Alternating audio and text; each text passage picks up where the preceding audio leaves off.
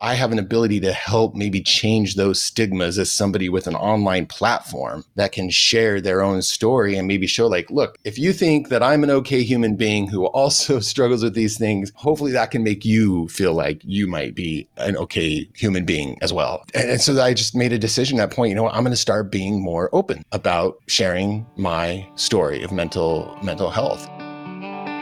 Several years ago, I started seeing a pattern in my clinical work. Powerful, strong, capable leaders were coming in my office face down, burdened with anxiety and self doubt.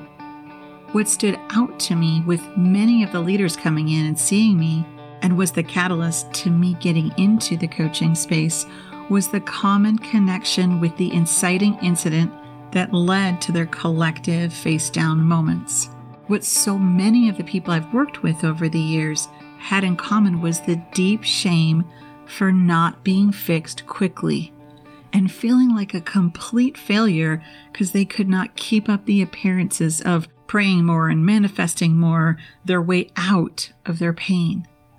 I kept hearing again and again from my clients the need to reprogram their brains and release, eradicate, level up their mindset and then they knew they'd feel better.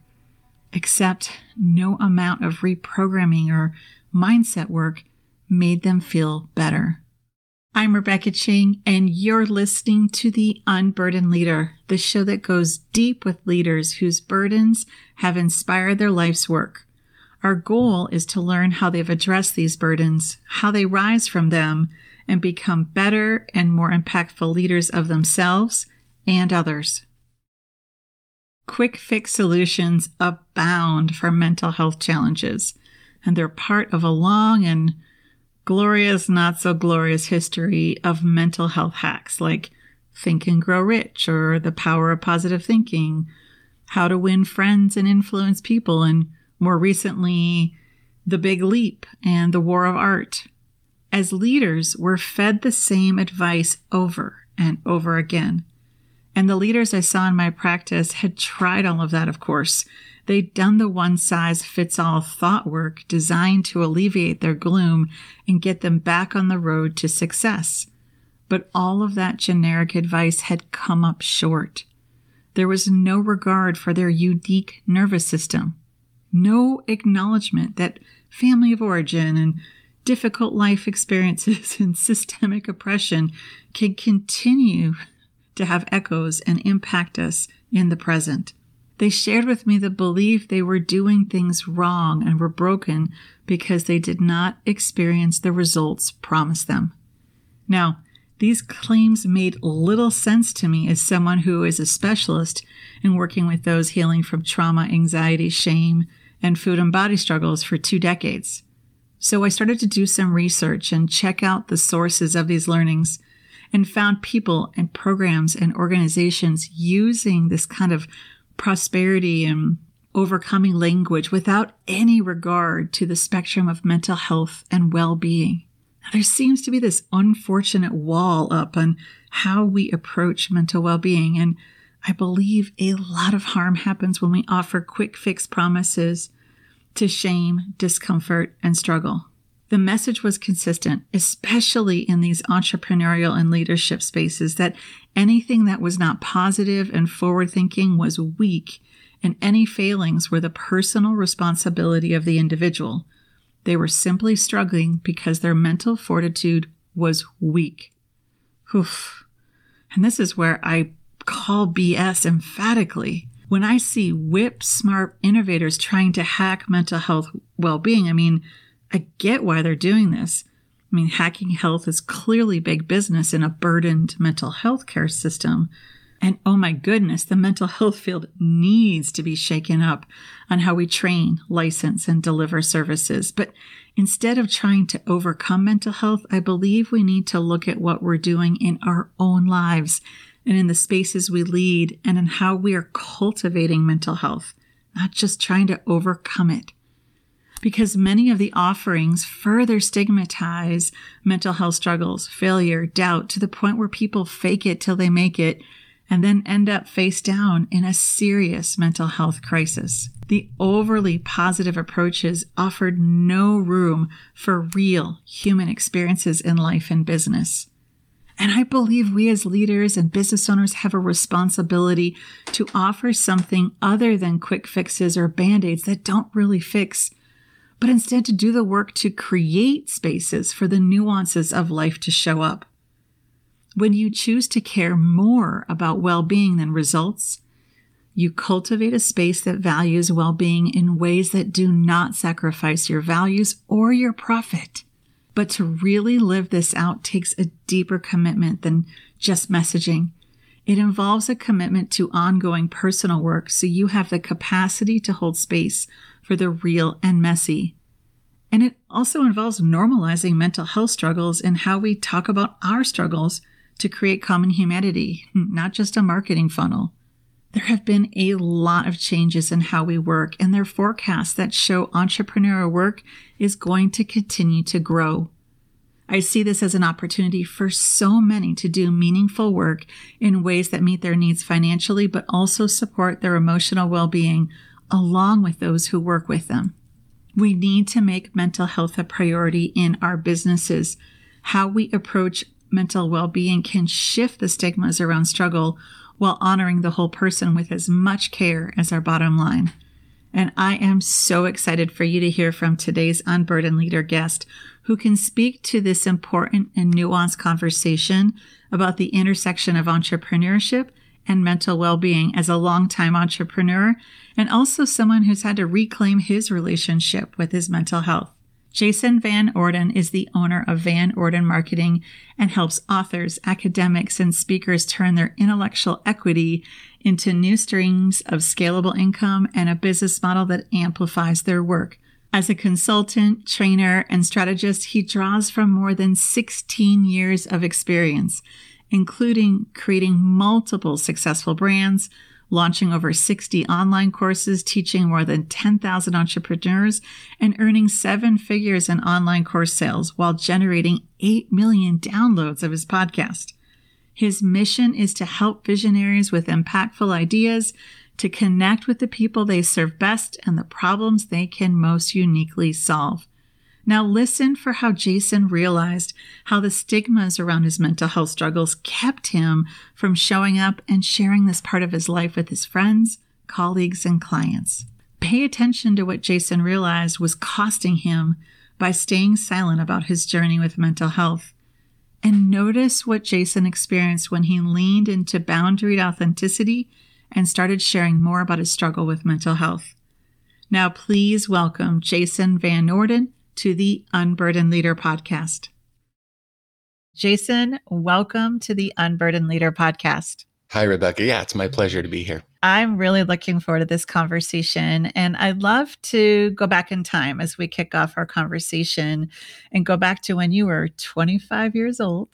Mm. And your father revealed some information about himself and your family that helped you connect the dots on how you were experiencing life. And I'd right. love for you to share what your father shared with you that day and also what you were thinking as this news sunk in. Yeah, love this question. It's a topic, as you know, it's near and dear to my heart. Uh, yeah, he said, you know, there's something you should know about our family that may may be insightful for you. And he revealed that he had been struggling with some anxiety and depression and started taking medication, uh, I think a couple of years before that, and that he'd found it quite helpful. And he said, Yeah, you know, your grandpa, he struggled with this as well, had taken medication for a little while. Um, and that I had, you know, an aunt and uncle and other family members as well that had struggled. So it was like, you know, in in the family culture, DNA, whatever that that you know these mental health challenges had been showing up, and so you know it occurred to him that perhaps that was something that would show up for me as well, which I appreciated him bringing up because who knows how, how long it might have taken to go like ah, something's going on here and i'm not sure what because the moment he said that it, it, it made sense. He's like you know you, you might realize that you're reacting over i don't know he didn't want to use the word overreacting but just reacting in a way that doesn't feel like you or that sometimes things just trigger you in ways that you you know wouldn't wouldn't normally or otherwise want to respond to them. And so if, if any of that's going on for you you might want to talk to a, a health professional about it. So i decided to go ahead and and talk to a family doctor about it at the time. And uh, you know for, for the first time in my time in my life was uh, diagnosed with generalized anxiety disorder and uh, started taking medication. So for over a decade, you kept your experiences with anxiety private and didn't share about these struggles with anyone outside of your immediate family and your partner. And I'm curious what was going through your mind as you decided to keep that information close to your heart. I mean, thankfully, the medication made it so I was, you know, for the most part, doing doing better, and so just kind of going on and, and living my life and having you know some of the the usual still ups and downs that sometimes we we have. Um, but yeah, I didn't I didn't share with anybody that I was on medication in order to be the the person that I that I was to be a little more I guess even keel if you want to say.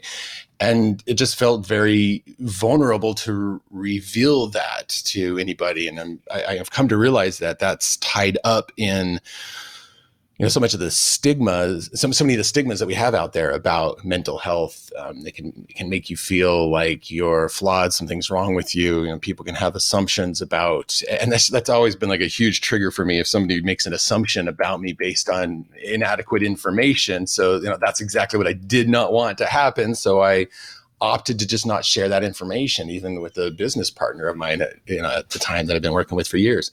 And you know, as somebody who had an online profile, I didn't want that affecting how people saw me or potential clients who might work with me. And so I just decided to to keep it close to my close to the vest at the time is ultimately what I ended up doing for yeah over a decade.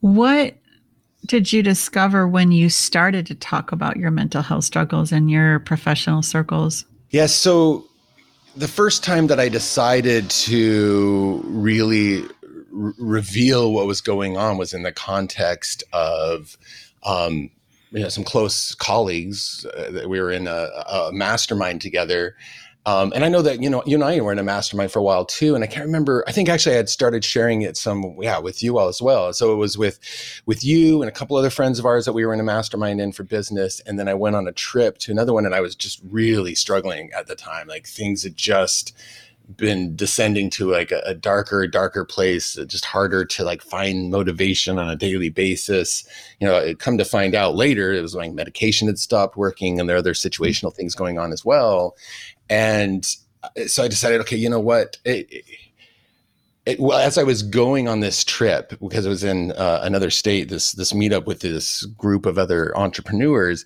you know, I thought I was going there to have have my usual conversations about, hey, here's what I'm thinking about doing my business. What do you guys think? Anything I'm not seeing? What ideas do you have me? Just kind of like that, kind of like I don't know, logistical business stuff. When I got there, and and thankfully a couple of other people showed that example of being very vulnerable in front of the group, which just makes those things a lot more beneficial to everyone where everyone's really willing to be real, right? And when I saw the great response that these couple of other individuals got about some really tough struggles that they were going through and and insecurities and fears that they were dealing with, I was like, okay, clearly this is what I need to talk about as well. Mm-hmm. And so I did. I remember being really nervous before I, I brought it up, and um, but yeah the the the support that was expressed and out of you know was so helpful and out of uh, 10 people you know three of us had all been on medication at some point and, and dealt with uh, you know mental health challenges which entrepreneurs do at a higher degree than the general population. Whether that's a chicken or egg thing i, I don't know if the research has show, shown that or not yet but and so I immediately just felt this huge like weight lift from my shoulders because I expressed this stuff and I didn't immediately die, which is exactly what my psyche thought was going to happen. You will be ostracized, rejected, therefore death, right? That's what the evolutionary brain is telling us. Do not share this information it's going to be bad news. And that's not what happened. It was so supportive, uh, a weight lifted. You know, Brene Brown, you know, I know you studied a lot as well studied with, talks about shame and silence, right? It's silence is what feeds shame. And so that shame started shrinking. And over the next few months, I thought, you know, I just started rethinking why have I been so silent about this? Because clearly, you know the stigmas have kept me quiet. So well i have an ability to help maybe change those stigmas as somebody with an online platform that can share their own story and maybe show like look if you think that i'm an okay human being who also struggles with these things hopefully that can make you feel like you might be an okay human being as well right? And, and so i just made a decision at that point you know i'm going to start being more open about sharing my story of mental mental health. And it felt freeing to not be uh, to, to, yeah have that as such an isolated thing anymore. And it further dissolved the shame that i had around having dealt with anxiety and depression. Thank you for sharing that story. I really appreciate it. And i i suspect there be there might be folks listening going wow jason very cool very courageous. But i'm i'm not sure. I'm not sure i could do that. And so right. I, I can I can I get a little more granular about that moment? Sure. You're with your 10, 10 colleague friends group and you're seeing this vulnerability. It's it's it's kind of shifting to not just business talk, but real human, whole person talk, not just the, right. the business side, right?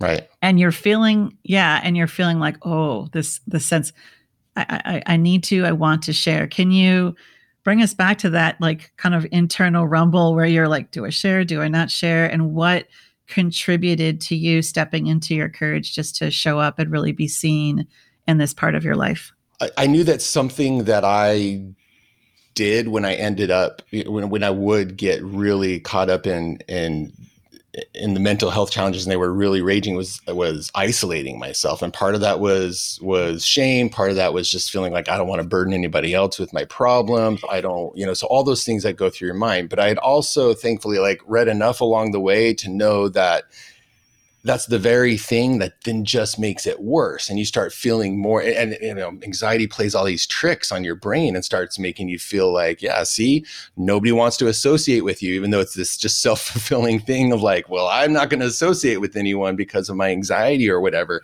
And so um, that was one thing that was in my mind was like i need to reverse that. I need to I need to stop isolating, which is one reason why I decided to go to this mastermind. I thought, okay, yeah, I'm getting out. I'm, but then also in the sharing too, like that was also breaking the isolation. So I, I had seen this like spiral that I had, I had been in and I wanted to do, I was ready to do anything to try something to reverse that um, spiral and like I said, like I, I, don't know if I would have had it not been for thankfully, you know, a couple other people who had shared their vulnerable, you know, their vulnerabilities first, right? And and vulnerable, like one of the fastest ways I think to earn other people's trust is that you trust them first. And so thankfully, somebody in the group had done that first and set that um, example. So that was another contributing factor. It's like, oh, they were vulnerable. Nobody ostracized them or tried, you know, made fun of them or whatever our brains might be tricking us that might happen. And, you know, so it was just taking those little steps and feeling a little more comfortable and being open and vulnerable in that way that led to finally being like, you know what, I, I can do a podcast interview about this. I can write articles on LinkedIn about this. In fact, I want to. I can send email newsletters out to my list about this. But I had to start small first. I really appreciate you sharing that and kind of reverse engineering that. Um, obviously, because of our work during that time, you know, being on the mastermind, I have a little insight that this group that you went to of 10 you, you, know one of your best friends was in that group you had yeah. strong relationships and it wasn't an online this wasn't broadcast live this right. was a container that was private that yeah. um, boundaries were set about what's okay to share and not share outside of this kind of eh, cohort of experience. Yeah. And so I think that's just something to keep reminding um, that you started small, you started with folks you trusted. I'm hearing too from you, Jason, that there was a readiness. There was like enough of you know, when I sense self energy, there's enough self leadership, a sense of going, we we're isolate, we're protecting with isolating to the point where it's not protecting, it's hurting. I need, and there was enough inner negotiation to step in to some safe containers.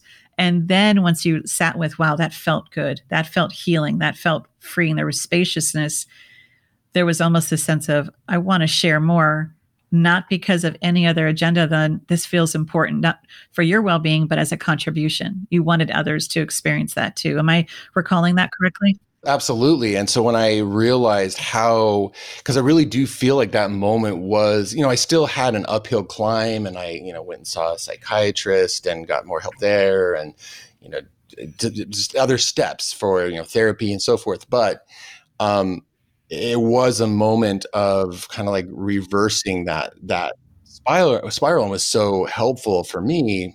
And so yeah I, I, figured like hey if if something about my story can help somebody take that one little step in the right direction, then isn't that worth whatever quote unquote risk of sharing, you know, which now I just don't feel like is really a, a, a, a risk or a cost for me anymore, anything that might happen from sharing openly. But, um, that it was worth it to to put that out there for the benefit of anybody who who might hear it and and gain something from hearing my story.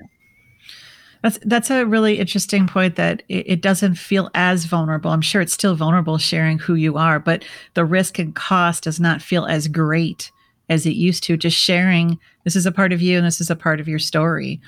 What what shifted there? What shifted where the cost didn't feel as great as it did initially? Well, for one thing, I have learned quite a bit over the last few years that it's uh, one of the things that was costing me was a lack of authenticity and a nu- numerous. I'm not talking about just in not sharing my mental mm. health, but just like not allowing myself to show up as myself in, in all kinds of micro and macro ways in my life and relationships. And so this was one more way that uh, you know that I could reverse that and do that. And so it i realize it's a greater risk not to share this part of myself like to to get to the end of your life and not have just like shown who you are to the world for whatever benefit that can be just suddenly that cost seemed bigger to me for one wow now you know i talked about the little by little testing out sharing and and of course you know, when you don't, the bad thing doesn't happen that your brain convinced you was going to happen, well, then it feels a little safer next time. So, you know, just like a toddler going a little farther away from their mom at the playground the next time and then they come back to their mom and then they go a little farther away and then they come back and and so bit by bit you start feeling safer and like okay the bad things aren't happening and then i just also started realizing look like anybody who is going to have that kind of like any kind of adverse adverse reaction to this or decide they don't want to work with me which i'll probably never be aware of for one. But number two like in the end do i want to have you know attract friends relationships an online audience clients colleagues whatever based on you know a, a false facade? Or you know i want i want the people who really appreciate who who i am. And and i also i i preach every day to my clients like show up as you who you really are. And that can mean a lot of things right? And again everyone has to decide what feels safe to them.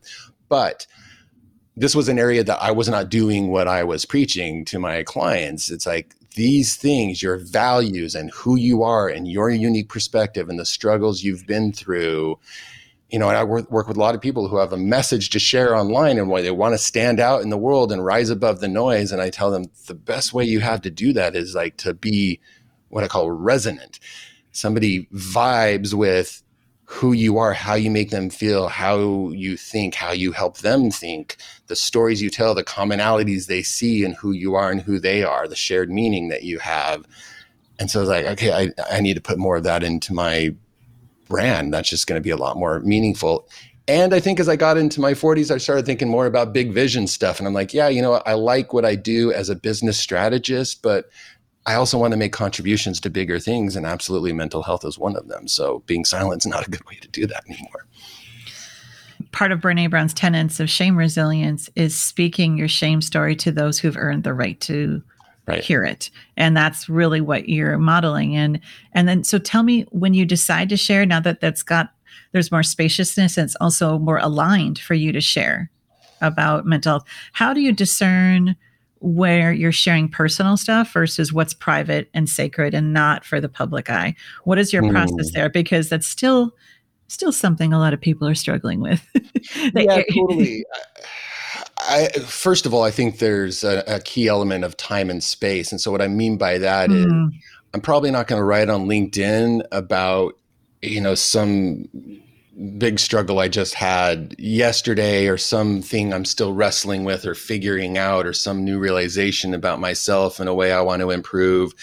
You know, whereas I'm, I, I'd feel better sharing stuff that's like, okay, I've sat with this for a while. I've done journaling, talking to friends, my partner, whatever, like, and, and worked through this to where now I can feel confident that I have some level of clarity and truth to what I'm realizing here about myself or the world or mental health in general, as opposed to like, hey, here's just some hot off the presses thing or that I'm in the middle of right now. Because what I don't want to do is is is use my platform just to be self indulgent either, right? And and be like, hey, I'm just going to use this to like I don't know, feel better about myself. I mean, I'm not saying I don't, I do feel good about myself when I share these things, but you know what I mean? Like, I don't want it to be about me primarily. And so one of the biggest things I think is, is just that time and, and space. Um, I mean, certainly if it involves anybody else, I always, you know, consider them and, you know, do I need to get their permission or anonymize it or, or whatever might be appropriate there but anything that's like more in the history, like you started with that, you know, hey, when you were 25, and that's a story I have published to LinkedIn. I'm fine, like telling it in my newsletter, whatever. You know, that's I've had 20 years plus of of processing how you know learning about anxiety and taking medication and going on and off of it at time like so that's all stuff i've been through and processed and experienced and learned about through experience and reading and whatever and, and so i just feel more comfortable sharing that stuff. You, you said something that I th- I think a lot of folks might rumble with too, and that is you know you don't want it to be all about you or to be self indulgent. And I wonder you probably hear this from the clients you work with too. You're like share your story, and they're like, oh no, I don't want to be that seems self absorbed, or I don't want to you know that like it's especially from those folks who've been on lockdown and really are yeah. keeping you know just the, the pearls of their heart private when uh, you know folks would benefit hearing and learning from them what have you said to yourself in the past when you've wrestled with is or how do you ne- negotiate is this self-indulgence you touched on a little bit but i just want to like circle back to that a little bit more because i think so many people still say silent for fear of erring in that area so maybe what would you what would you say to those folks I mean, I guess one of the first things I'd say is imagine when you were in the midst of wrestling with this stuff. And like, what do you wish somebody might have said to you? What would have given you permission? What would have given you, uh, I don't know, just normalizing or feeling validated or seen? Like, and, and, or, or think of a time when that has happened for you. I mean, going back to, I think, other things that helped me finally start sharing is I think I, I started realizing, wow, when people are open with me, it's super helpful. So now I want to do, right? So I think that's one thing I'd say is like, well, imagine if or when, you know, and imagine now if even for one person or two or three or five, let alone, you know, you, you might, and you just never, you never know. Um, you know, and sometimes it'll be weeks, months, even years later, I'll hear from somebody. It's like, yeah, that thing you said is super helpful and it's always stuck in my my mind. And so, you know, I think we all have this inner need or want desire to to to make a contribution to the world, to leave it a better place, to, so to speak, right? And one of the best ways we can do that, I think, is just to share who we are and our story for whatever it can do to benefit others. And then at the same time, say like, look, you know, if you're not ready, you're not ready. But uh, you know, here those are things to consider, and um, try to paint a bigger vision of, look, this this is a huge issue in our modern day, and we're just starting to see how big of an issue mental health is. And massive change is needed and the only way that that's going to happen is just more people talking and and and showing up keeping it top of mind. So those are the things i would say. I think another piece that's tricky if folks are thinking about sharing just their own journey with mental health is it ebbs and flows right? Isn't this thing that, oh, wow, I have this diagnosis um, or this, you know, this way that my brain works. and then I address it with treatment, medication, whatever that the thing. And then I live the rest of my life. Right. when in fact, it, it really is more of an ebb and flow um, mm-hmm. you know, mm-hmm. with the impact of treatment, with accessibility of treatment and care. Right. And I'd, I'd love for you to share and just walk me through what you felt and did when your, you know, anxiety and depression treatment stopped working. Yeah. So, okay. So there's a couple times. So, so at first I did just start taking medication. We talked about that when I was 25 and for like the next decade, I just took it. And that was, I, I'm sorry, I had one summer and I don't remember why, oh, I think I'd moved temporarily somewhere, had to get the prescription renewed. That was, and so I'm like, okay, maybe I'll try going off for a bit. Did not go well. Did not go well. So that was a big like wake up call. Like, okay, you don't just go willy nilly with this stuff. And I do clearly still this is is helping me. So it went back on. It still many many years went by, and then it was uh you know, finally, and you know, here's the hard thing is it's so weird. Like sometimes you realize when it finally, you realize something's changed and it's off and it's not right. And then you think back and it's like, oh my gosh, it's been like a year now and I just haven't, and I don't know, maybe that's just me. And I was just like, I just haven't noticed or I haven't, or whatever. Just like had to read, reach a certain, certain threshold. And I think I go through, would usually go through a period of like, I don't know, am I, you know, and kind of second guessing myself. Maybe this is just circumstantial. Maybe it's whatever and then finally I get to the point where it's like, okay, maybe I need to check in with a, a, a, professional here just to get their, you know, their their input. Um, and so that's always good to have like their validation because they'll ask you good questions. assuming is a good professional knows what they're doing, so you know they'll ask you good questions and kind of tell you it's like, yeah, we might need to try something different here or or whatever. So when it when it comes to like medication and therapy, there was always kind of this sometimes like on again and off again, kind of depending on uh, on what was going on. But then, as I got to this point where I, I, don't know, I guess I would just call it like you know, some people would call it midlife crisis. There's a great book that calls it the middle passage. But just like we reach this point in life where you start looking at life differently. Maybe it was having my kid. I don't know, but that I started looking into more and I'm like, I'm not going to just keep just taking medication and and it's just going to be fine the rest of my life there's more to deal with here and and i always kind of knew even during that whole decade of just taking med like eventually i'm going to have to dig deeper this isn't the end of this story now the next few years i feel like i was on this search for like well there's one key thing out there for me and if i can just find it i'll finally solve this right and so and like I learned about IFS from you, which is great and is one great tool, you know, internal family systems and like parts and all that. And and that's been one great tool, a framework, a thing that I've gone to that kind of therapy and it's helped me at times. And I think I probably was like, oh, this is finally it, right? And it did make its contribution.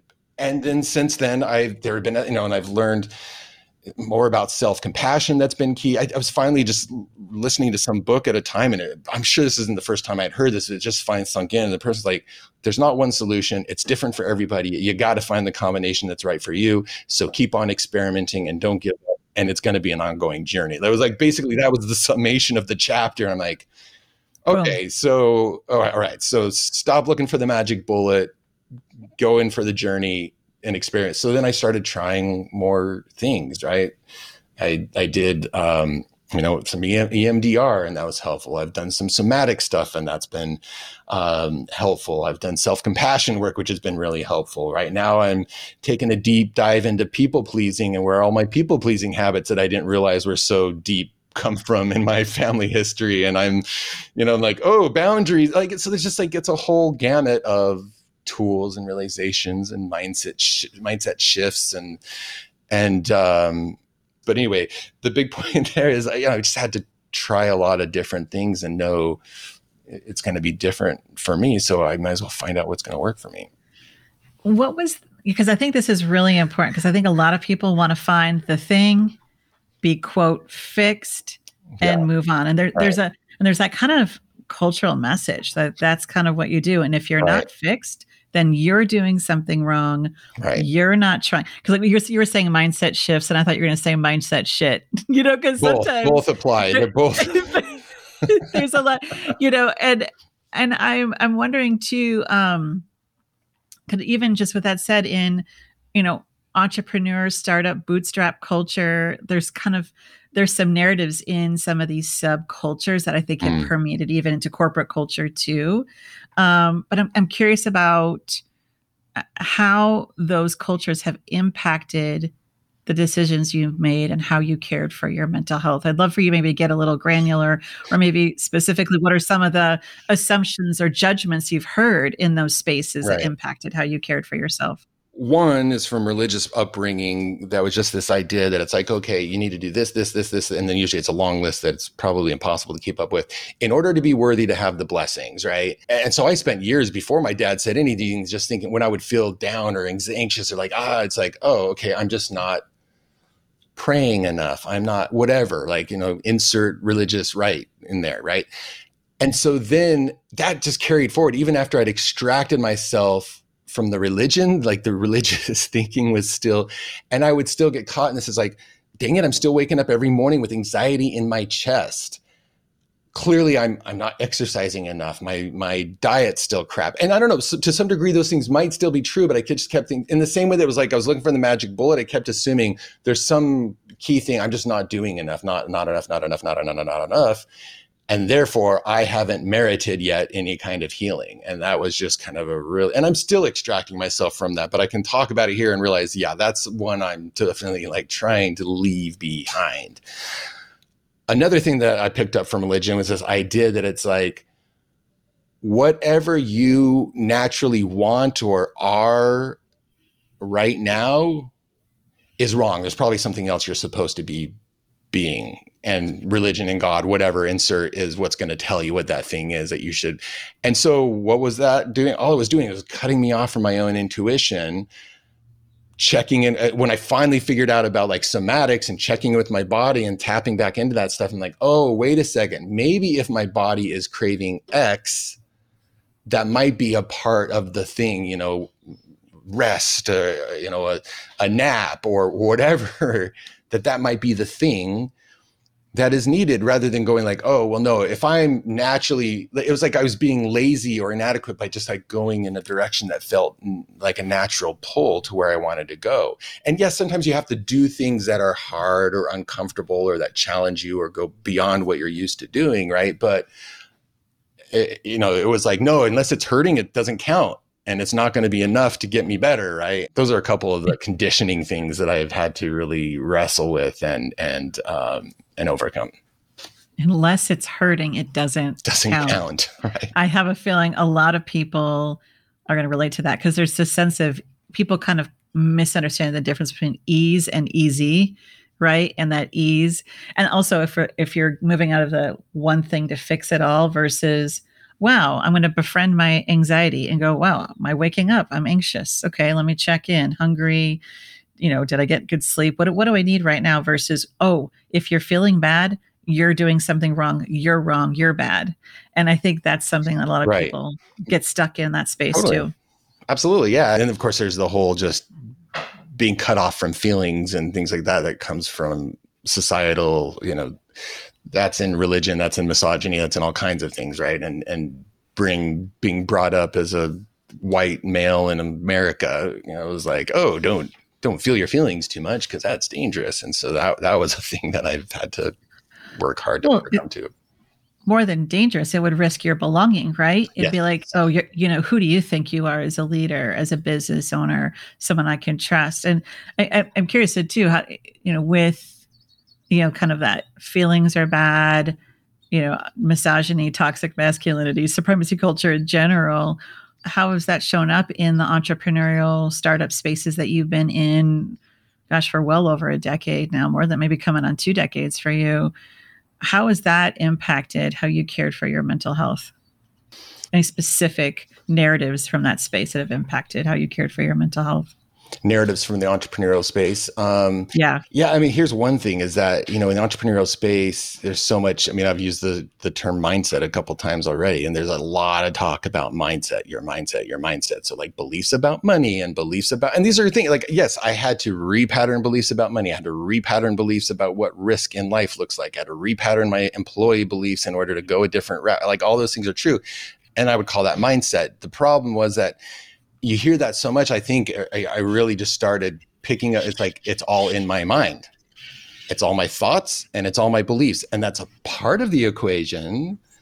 Yes. And this is again where you know the body keeps the score of the book, right? And somatics, and that like like oh wait, there's this whole other part that doesn't get talked about in entrepreneurial circles that is even more key when it comes to how you respond to things and what your triggers are and the things that might derail you when it goes when things get tough as an entrepreneur or whatever right? And so all the things that an entrepreneur wants to be like be more resilient and and push themselves to new heights it's like well if all we're doing is talking about mindset we're missing a huge part of the equation. And then there's also just uh, because i'm in a lot of coaching circles as well, you start brushing up against, you know, what a lot of people refer to as toxic positivity and just like, oh, just, you just gotta, you know, you're just manifesting more of what you don't want. It's like, I, just, I, mean, okay, there, there's something there sometimes, but you know, that's like it's it's like missing a bigger picture, right? Well, it seemed to be a trend as I started getting into this space, and and when we were in the mastermind, I started seeing this trend that if there I was going through any doubt or anyone was going through doubt or struggle, you had a mindset issue, right? And you just need to fix it. And there was this correlation almost between this toxic theology too. There's this correlation of just pray it away or just mindset it away. There was, mm-hmm. you know, right. almost this, and there wasn't space and ever, there was a discomfort with sitting with the discomfort of someone else that you were leading or working with. So, you know, so if it wasn't just let's bypass it with toxic positivity, we'll bypass it with work, with drugs, with alcohol, with sex, with spending. It was all this stuff versus, you know, feel good versus normalizing the true ebbs and flows of being a business owner, um, being a human today too. And I, I, would say in some spaces in entrepreneurship, there is this uh, welcoming of discomfort. But I think in some of the spaces you were, because you were kind of in this original, a lot of the original spaces of online entrepreneur space that was riddled with not only toxic positivity, but oh, just yeah. misogyny and toxic misogyny, masculinity. Yeah. yeah. And and so I suspect there was some of that that you part that was part of your working through and really sure. allowing yourself to be seen sure. in yeah. that space too. Um, but it's it's it, I think you and I are in circles where that we don't necessarily go in circles where that's the norm right. anymore. Right.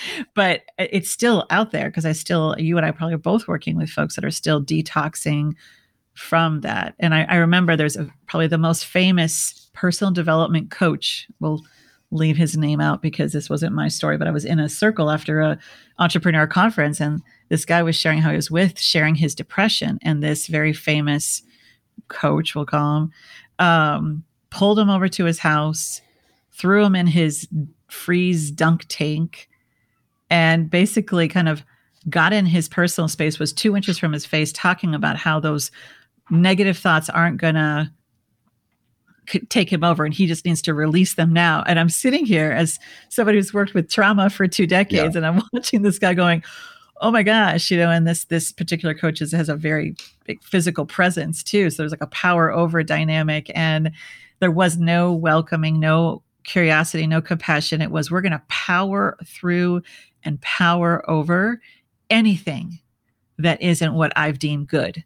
And yeah. that depression, anxiety is something that's bad as opposed to as part of being human. Right. And there's a there's a real thing in entrepreneurship about um, not having a victim mentality. And unfortunately, I think trauma responses can get conflated with, oh, you're having a victim mentality when it's like, no, this is like baked into your nervous system and really needs some attention if you want to shift it. It's not just a stop going there kind of thing. Well, and let's just have a moment for the victim mentality phrase that's thrown out there because like, who's saying right. what to whom? Yeah, yeah. I mean, I, I want to call, call, bullshit to that on, uh, emphatically.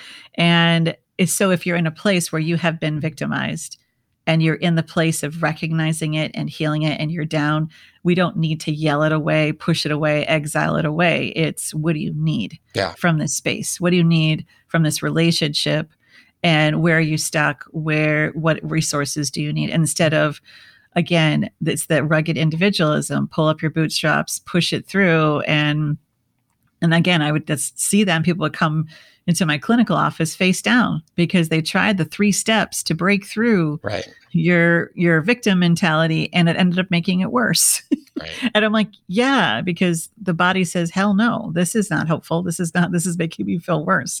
So, and, and that's, and that's still very lucrative, Jason, as you well know, those things are still very lucrative because even the best of us, right? You're Like, can I work this through in three steps? Maybe like, I, I believe you, Rebecca but maybe there's this this really good marketing out there that says maybe this will be different because if I don't have to go through this right. and I want to be done with it forever, maybe I'll take the three step try. Right. Right. It's still it's still out there. Mm-hmm. Yeah. Yeah, and I because uh, in this entrepreneur expert space, the, speaking of the profitability, it's very profitable to have a definite answer to something. Oh, do you have problem X? I've got the answer. This is the one that works. It worked for me, and you have some inspiring story. And so people are like, great, if it worked for you and you're so inspiring and I want to be like you, it's going to work for me. And then it doesn't. You think something's wrong with you. And then everyone else or that person tell you, yeah, it must be you. And it's like, or maybe it's just not right for you, right? It can like, maybe it is a fine, good modality, but it, and it did work for them, but it doesn't mean it's automatically going to work for you but they want you know to be able to tell their inspiring story and have as many people buy into that as possible so they sell it as the one solution. And that can apply to everything from growing your business to your mental health to relationships or wealth or whatever you want right? And, and look like when i was more of a fledgling expert i think i took on a lot more of that like i've got the answer. This is what worked for me and it'll work for you. And i wanted to be inspiring like that right? And now I've gotten a lot more nuance. Now I still teach principles. I t- still teach here's what's working, but I encapsulate it all in frameworks that leave room for that person to decide how to best apply it to their goals and their ends and their values, their strengths, what circumstances and whatever, right?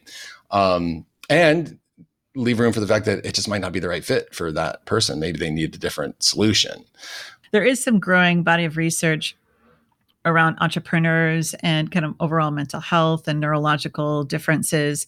And there is a higher correlation, or maybe connection is probably the better word, a higher mm. connection they're discovering between entrepreneurship, neurodiversity, right. uh, and mental mental well being and uh, or mental health and, and less struggles with mental well being. And so, you know, we've got entrepreneur, the qualities of an entrepreneur obsessive focus, high risk tolerance, you know, mm-hmm. isolation to kind of hunker down, right? High achievers, right? To name a few, but a lot of these are correlated with depression, anxiety, OCD, anxiety, bipolar. And again, they're not bad, but just that there's definitely something going on in biology and also probably in someone's trauma history. So you got this culture saying, like this these aspects of entrepreneur culture. It's not everywhere anymore which i'm grateful for but these still there's spaces in it. And i think we're all still detoxing yeah. from a lot of this toxic positivity yeah. push through rugged individualism pathologizing you know not being perfect all the time.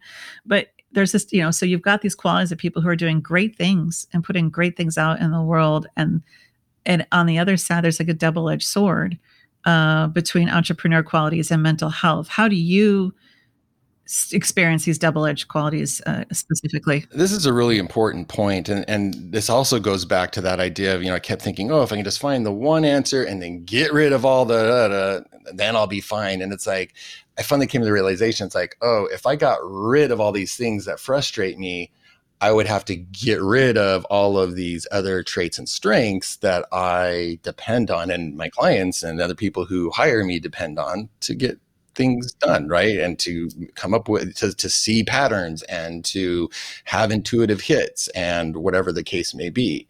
It's two sides of a of a coin.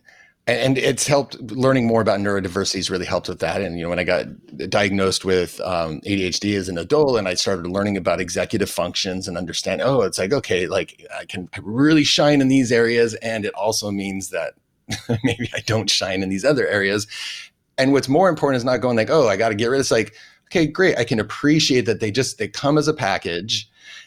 I understand that these are eh, we'll call them weaknesses, I guess, if you want, or just deficiencies, whatever. And I'll just mitigate. I'll, I'll, I'll set up systems, or I'll expect less of myself, or I'll communicate in different ways to to help it not affect others as much as it could my whatever like and so i just i can work against the weaknesses leverage the the strengths and um and so that's, that's a huge understanding to to come to and and then also yeah change my perspective the entire journey because now i'm not seeking to just completely rid myself of all executive function deficiency and anxiety and depression and stuff because it's first of all it's just part of life but also second of all yeah okay so i have some predispositions or whatever right in my in my setup and that's just my package of stuff that i i'm i have in life to to live with and and make the most of. So i work a lot with my clients in helping them find you know what i kind of collectively refer to as unique genius which consider con- consists of a lot of things and i think we all have that to some degree. You know it, it's talents perspectives nature and nurture give it to us and whatever. And pretty much invariably there's always some other side of the coin, right? Like maybe you've got this positivity strength that shows up amazing as a cheerleader for people at these times and they really appreciate it. Uh, and then at other times, it's annoying to people because you're so positive and you like you just have to learn to like okay when do i turn the strength up and when do i maybe just like not do it's a dial. whatever as just like a kind of a random example but um and so that's yeah that's been a key part of a key realization hmm. I appreciate you sharing that nuance, and I really hope that folks listening really, you know, t- take that the part because there's a vulnerability in being misunderstood. I think that that's where it comes. We're so we don't want to lose our belonging, our community, our reputation. We don't want to be misunderstood. Those things are huge, and and they. But if we lead from those fears, then we're missing out on living in our like our authenticity. I know that's a big word, but we're, you know, and just being honest. Yeah. We're, we're missing, we're not being honest. And I think that's so important. So I'm curious, I want to wrap up a little bit talking about success. Mm. I'm curious about your, your view of success now. What does it look like for you today? And how is it different from what you were taught? So I, am still on a day by day basis working on, um, you know, success feeling like it's attached to you know the, the, the like tangible things like the monetary and providing and and certain you know just trappings of what success might look like.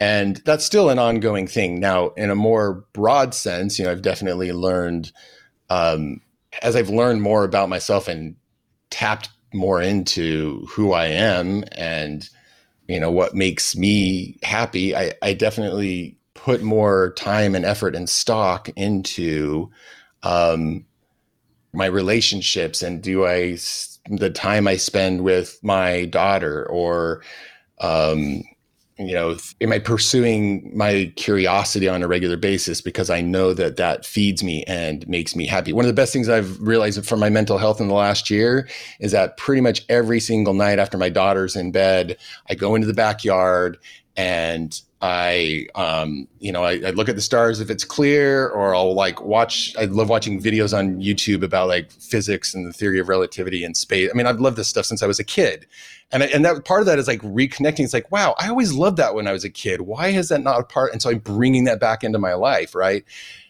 And that's a that's a marker of success for me. It's like I don't know, like is that going to immediately make me money or or bring an opportunity, or I don't know, have some like other than it really brings me a lot of joy to just like go down the rabbit hole on black holes or whatever and and giving myself that then feeds my curiosity feeds my awe feeds brings novelty mm. in my life which then i think does does bleed into other things even if um you know not directly or obviously so i guess it's realizing okay well here are the things that really matter to me most and make me happy and i'm making more time for those as opposed to thinking well unless i've worked eight hours today or unless i sold a certain amount this week or unless whatever you know as a provider i've done then it feels like I haven't done anything. I have no worth or whatever. Like, which are the thoughts that creep up sometimes, unfortunately. For sure. Well, this is our, you know, it's our culture. Um, so you're saying, Jason, not everything has to be monetized. Yeah, that's what I'm as much as I love helping people sarcastic. their ideas and expertise, not everything needs to be monetized. Exactly. Awesome. I want to wrap up with some fun, quick fire questions. Okay. okay. So, what are you reading right now? Um, I am reading actually two books I'm listening to. Um, one is called The Future of Humanity, which is all about where we're going in space and how we might actually get to Mars and beyond eventually. So it's just fascinating, written by a theoretic theoretical physicist. And then another one's going in the opposite direction called Sapiens about where we've come as humans and how we evolved and how culture came about. And there's just so much interesting insight into like culture today and humans and how we are the way we are. And uh, both have been quite fascinating. Oh, good ones to look into. What song are you playing on repeat? I never play songs on repeat. It drives me nuts to play songs on repeat. Um, and sometimes my daughter will do it. I'm like, okay, we really need to change to. So, you know, it'll be to the point it's like if I sometimes if I like turn a wrong direction, I don't want to go back the same direction. I'll find another way. Like repetition has always been this thing that just hits my brain weird. My worst nightmare is the ice cream truck out here in the summer that plays the same freaking song over and over. So I have no answer for that question right now. Oh but, my gosh, uh, I'll take that. I do That's like a lot of music, awesome. and I've actually been going back to a lot in the last couple of weeks, going back to a lot of nostalgic '90s alternative, back to my like college days. Best TV show or movie you've seen recently? Ooh, okay. Um, let's see. I just finished last night one called Particle Fever, which is about the Large Hadron Collider in Europe. Huge physics experiment, and they finally discovered this thing called the Higgs boson. I'm not going to go into the geeky science, but it's this particle that's a key part of how physics and our entire universe work. And it was theorized in the 60s. And finally, in 2012, they turned this thing on and they collected enough data that they proved its existence. And the man in his 80s who thought in his lifetime he theorized it, he, he would never see the proof of his theory ever. In fact, he was mocked for it. He got he got to be there when they announced it, and he won the the Nobel Prize the next year. So it was pretty cool to watch that whole story of these people bringing about probably the biggest yeah breakthrough in physics in our in our lifetime. And that's that's a story of sticking with something. Yeah. Wow. So Particle Fever. You can watch it on YouTube for free, actually. What is your mantra right now?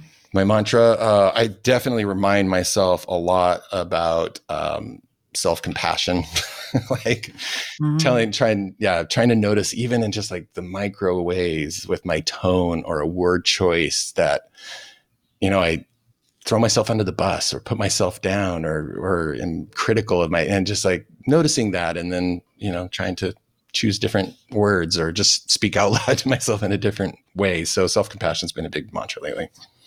Nice. What is an unpopular opinion you hold oh my goodness well I, I have this weird dichotomy in my in my beliefs so I, have been all over. I'll try to make this very brief. I've been all over the political spectrum. I told you I grew up religious. That was very like right wing, and I'm you know much more. I think what you'd call liberal in my viewpoints now these days. However, there's this conflict in my brain about the fact that governments only exist by having a monopoly on violence, which inherently feels immoral, right? Like in the end, it's through violence that we enforce but as humans, we are incapable of living any other way. So I, am you know, I'm, I'm not like, hey, we should be in anarchy tomorrow with no government and some other form of thing because I don't think we would survive it as human beings, right? And I don't know how to negotiate that in my brain.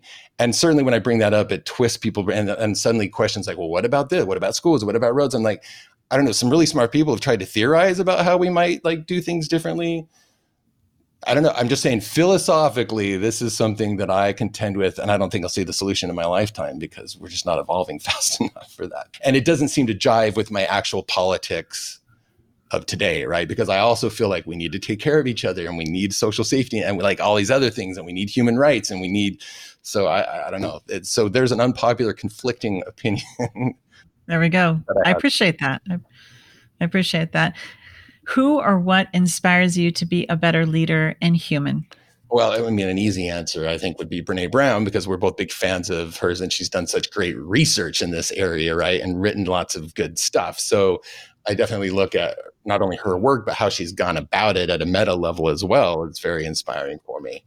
Um, I also, I'm very, I'm very inspired by scientists right now. And this is just because this is where I'm, you know, what I've been consuming a lot, right? And so, like, I watch these shows and, and, like, you know, Einstein, for instance, and he just you know he just had such a different way of thinking and just these little thought experiments and suddenly made an intuitive leap that led to like one of the biggest breakthroughs in all of our understanding of the universe. And there's others like him right? And so i get really inspired because it's non-conventional thinking being willing to go against what everyone else and even in the in the face of like people saying like that's not how it works. That's not how it you know? Which if we're going to solve all this mental health stuff we've got to go against a lot of conventional thinking right now right? So that's always human progress is always going to be counter to a whole lot of conventional thinking that needs to go you know away. So i get inspired by scientists because they're doing that all the time in terms of you know, just making mistakes and trying this and trying that, and then they're wrong, and they're like, great, we'll try that instead. And so I think that's really cool, and you can apply it to everything else in life too, not just science. Not beholden to certainty, right? Staying curious and testing and staying the course with that. I appreciate that so much.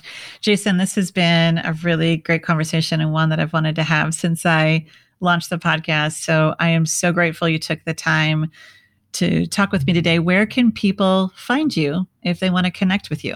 Yeah, you can go to jasonvanorden.com is my website if you want to check out my work and what I do, or feel free to email me. I don't have a whole lot about the, I mean, I've written some articles on my site, but you know, I'm always happy to chat about the mental health stuff or whatever. If any of this has inspired anyone, you can email me, jason at jasonvanorden.com. And I'm, uh, I'm most active on LinkedIn if somebody's looking for a social media place to, to connect with me. So that's, that's where you would find me these days, not so much on Facebook or Instagram or TikTok or any of those right now for my mental health. for your mental yes. health and support that. Thank you again, Jason. This was a real pleasure. Yeah, it's been a great conversation. I appreciate it. Thank you so much, Becca. I see often how many aspects of corporate and entrepreneurial cultures sell the results of overcoming messages and of their hacks and programs that make no room for future struggles and lapses, which are 100% common and frankly inevitable. So, from this mindset, this toxic mindset, it becomes a moral failing instead of part of being human when people struggle and lapse. Now, there are a lot of external constraints that also wear us down. It's not just an individual issue. But I believe this inner work as an on ramp to make the changes we want to see in the world is necessary. And I know many of you are wondering how to support those in your community in a meaningful way. Share with me that your fear of making space for feelings may overwhelm you or not be, quote, professional. Listen, making mental health a priority is key, and how you approach mental well being can shift the stigmas around struggle while honoring the whole person with as much care as your bottom line. And Jason taught us that by leaning into vulnerability and authenticity and how that helped him foster the courage to speak up about his mental health struggles, which resulted in a big impact on many who felt less alone and more open about reclaiming their own mental health story. So I'm curious what toxic beliefs or narratives from personal and professional development spaces kept you feeling ashamed from not being fixed quickly And what are some things you can do to reclaim your mental health story? What does support look like for you as you seek to cultivate mental health in the spaces you live and lead? When you prioritize mental well being, you're looking at how you work and your expectations of others. You don't glorify burnout, and instead you want to prevent it. You don't pursue overcoming, instead, you seek prevention, care, and flexibility and this is the work of an unburdened leader. Leading is hard. Leading is also often controversial as you navigate staying aligned to your values, your mission, your boundaries. Navigating the inevitable controversy can challenge your confidence, clarity, and calm. But I know you don't mind making the hard decisions, but sometimes the stakes seem higher, especially around mental health and it can bring up echoes of old doubts and insecurities during times when you need to feel rock solid on your plan and action. Finding a coach who gets the nuances of your business and leading in our complex, polarized world can help you identify the blocks that keep you playing it safe and small, especially when you want to cultivate and normalize mental health struggles in the spaces that you lead and live. Now, leading today is not a fancy title or fluffy bragging rights. It is brave and bold work to stay the course when the future is so unknown and the doubts and pains from the past keep showing up to shake things up. Internal emotional practices and systemic strategies are needed to keep the protector of cynicism at bay and foster a hope that is actionable and aligned. When the stakes are high and you don't want to lose focus, when you want to navigate inevitable conflict between your ears and with those you lead, when time is of the essence and you want to make hard decisions with confidence and clarity, then Unburdened Leader Coaching is for you and where you deepen the capacity to tolerate the vulnerability of change, innovation, and doing things differently than the status quo. And that's what's going to be needed as we start to really destigmatize and normalize and cultivate spaces that welcome mental health struggles without sacrificing profit. To start your Unburdened Leader coaching process with me, go to www.rebeccaching.com and book a free connection call. I can't wait to hear from you. Thank you so much for joining this episode of The Unburdened Leader. You can find this episode, show notes, ways to sign up for the Unburdened Weekly email, and find free Unburdened Leader resources along with ways to work with me at www.rebeccaching.com. And if you liked this episode and it was particularly impactful, please, I'd encourage you, I'd be so grateful for you to go leave a review, leave a testimonial, and please share this with those you think might benefit from it. Thank you so much.